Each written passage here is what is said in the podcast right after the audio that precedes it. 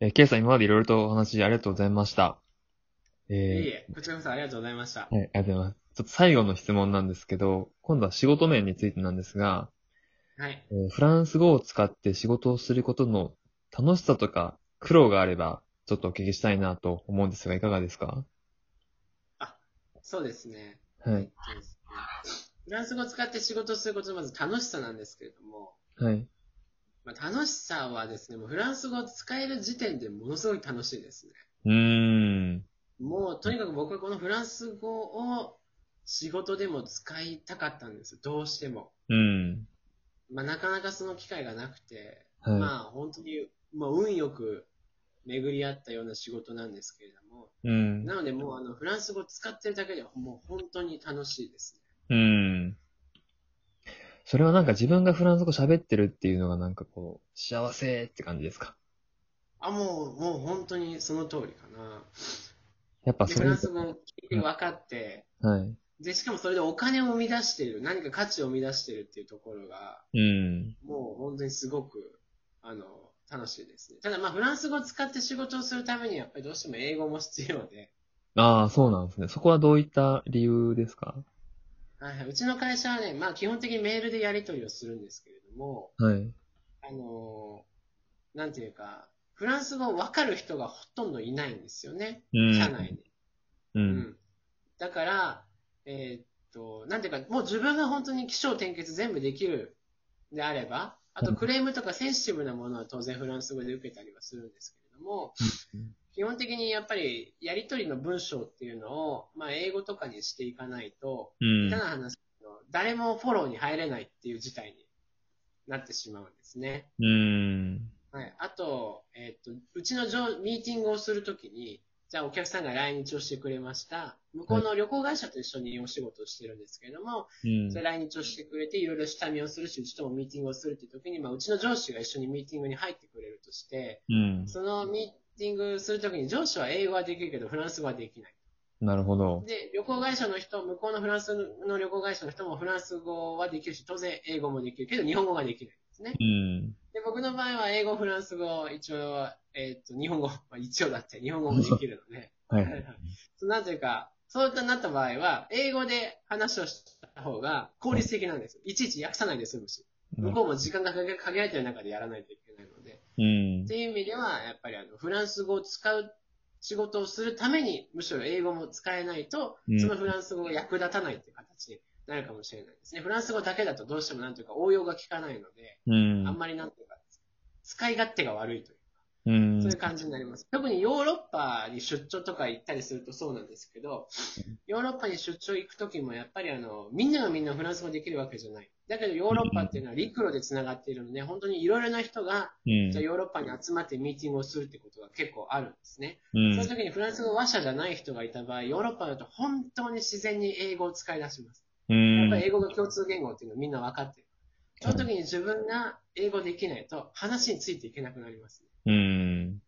うん、なので、本当に英語は必須ですっていうのはフランスに行ってあの理解しました。うん。なんかフランスに行ってから英語がマストっていうのは、に気づいたっていうのはちょっとなんか面白いなと思うんですけど、じゃあなんだかんだ K さん英語も勉強しないといけなかったっていう感じなんですかね。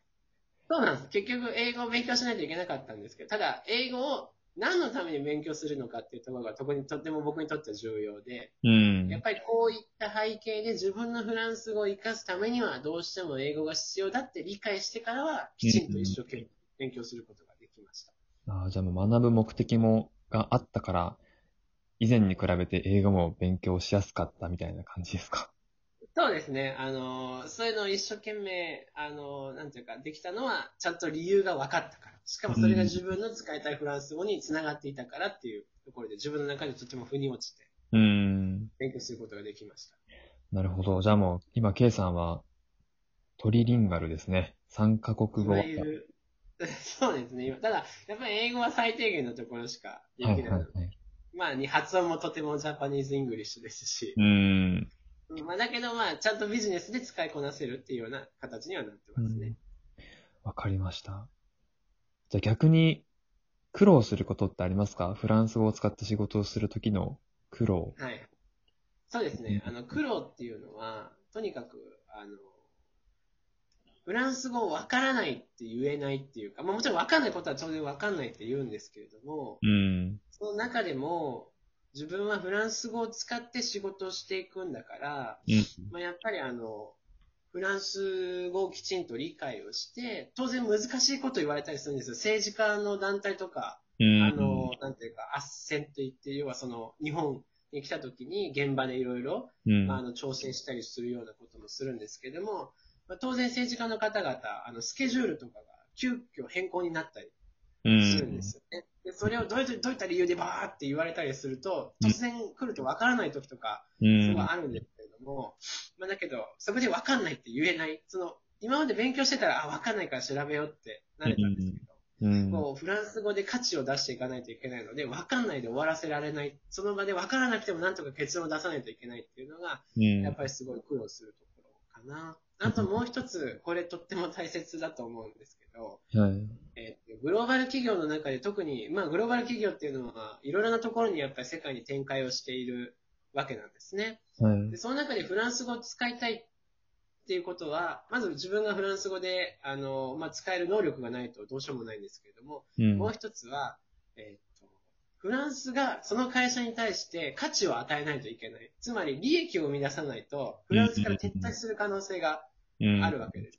グローバルなんで、英語でまずなんとかなるじゃないっていうような空気がある中で、うん。自分はその中でもフランスに特化してやりたい。うんその中で自分はフランス語を使ってフランス語人材として生きていきますっていうのは簡単なんですけど、それは会社が認めないとできないこと。うん。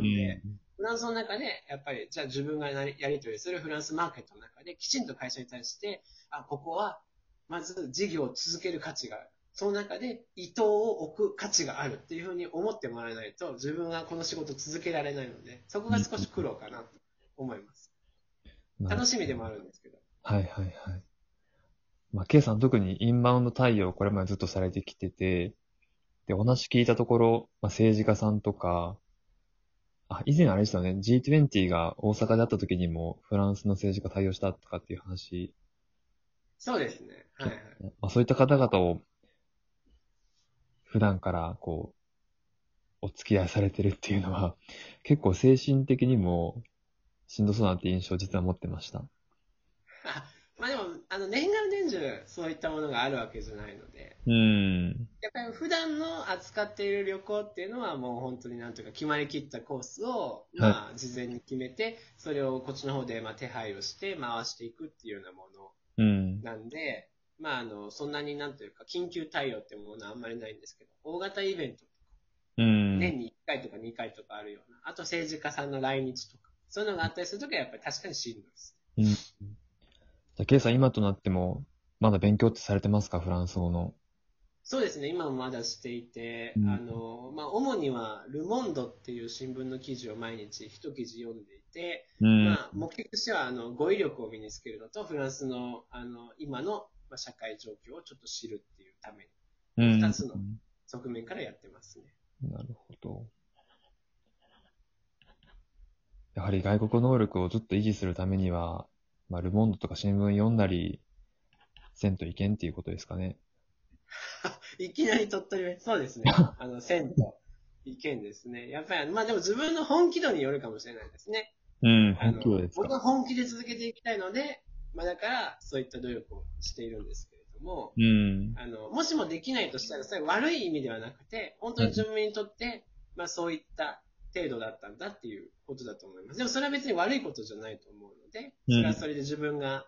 楽しく外国語とかを続けていける距離感っていうのが自分にとっては仕事じゃなくて趣味レベルなんだっていうのは別に悪いことじゃないので、うんそこら辺ははっきりさせてやっていった方がいいかもしれないですね。なるほど。やっぱ実践でフランス語使われてる方のメッセージは、すごい、なんか重たいですね。こう、あ、そうですか。リアルというかそんなことは初めて言われましたね。あ本当ですか。まあちょっと僕他の人と違った観点から意見言っちゃう癖があるんで、 あの、まあ、そういねいですね、リスナーとして面白い。まあ、ちょっといろんな視点から K さんのお話を聞いてきたんですけど、まあ、い K さん今いろいろと情報発信とかされてるじゃないですか。はい。 ちょっとそのあたりを教えてもらってもいいですかあ、そうですね。えっと、うん今僕、主にですね、二つの媒体を使って情報発信をしてるんですけども、はい。一つはツイッターです。ツイッタこれー。あの、伊藤圭、フランス語ブロガーでう、んあの、検索してもらうと出てくるんですけれども、はい。もう一つが、あの、自然な会話が学べるフランス語サイト。クク、ククは最後フランス語で COU、COU、びっくりマークなんですけれども、っていうところでブログを書いています。で、主な目的としては共通項がありまして、えっと、まあ、僕のようにフランス語をやってきて、フランス語を使える仕事を見つけたいけれども、まあ、なかなかそういった、どうやってじゃあ見つければいいのかわからないっていう人たちのために、うん。まあ、情報発信をしている。フランス語の、まあ、その、なんていうか、求人ってこういうところにありますよとか、フランス語を使って仕事するためには、こういった能力が必要ですよっていうことを、まあ、うん発信しているような時代ですね。うん。なるほど。ケイさん、これ、後でククとツイッターのリンクを教えてもらってもよろしいですかあの、ラジオのところに、あ、もちろんです。もちろんです皆。さんに飛んでもらえるようにしたいと思います。あありがとうございます。 では、ケイさん、時間が経つのは早いもので、ちょっと今回もそろそろお時間になってきたま、きまして、4回にわたってケイさんお話聞いてきたんですけど、すごい楽しかったです。あの、もう付き合い長いんですけど、新しい話もあったりして。ちょっとまだまだ聞きたいところもあったんで、ちょっとまた第2回、ゲストとして来ていただいてもよろしいですか あ、面白いです。面白いです。はい少し時間をかけて、またご招待してください。あ、ありがとうございます。楽しみにしておりますので。では、ケイさんから最後にリスナーの皆さんでメッセージをお願いします。えっと、無茶ぶりなんですけれども、フランス語の勉強、頑張ってください。夢は必ず叶います。はい、あありがりがととううごござざいいままし。した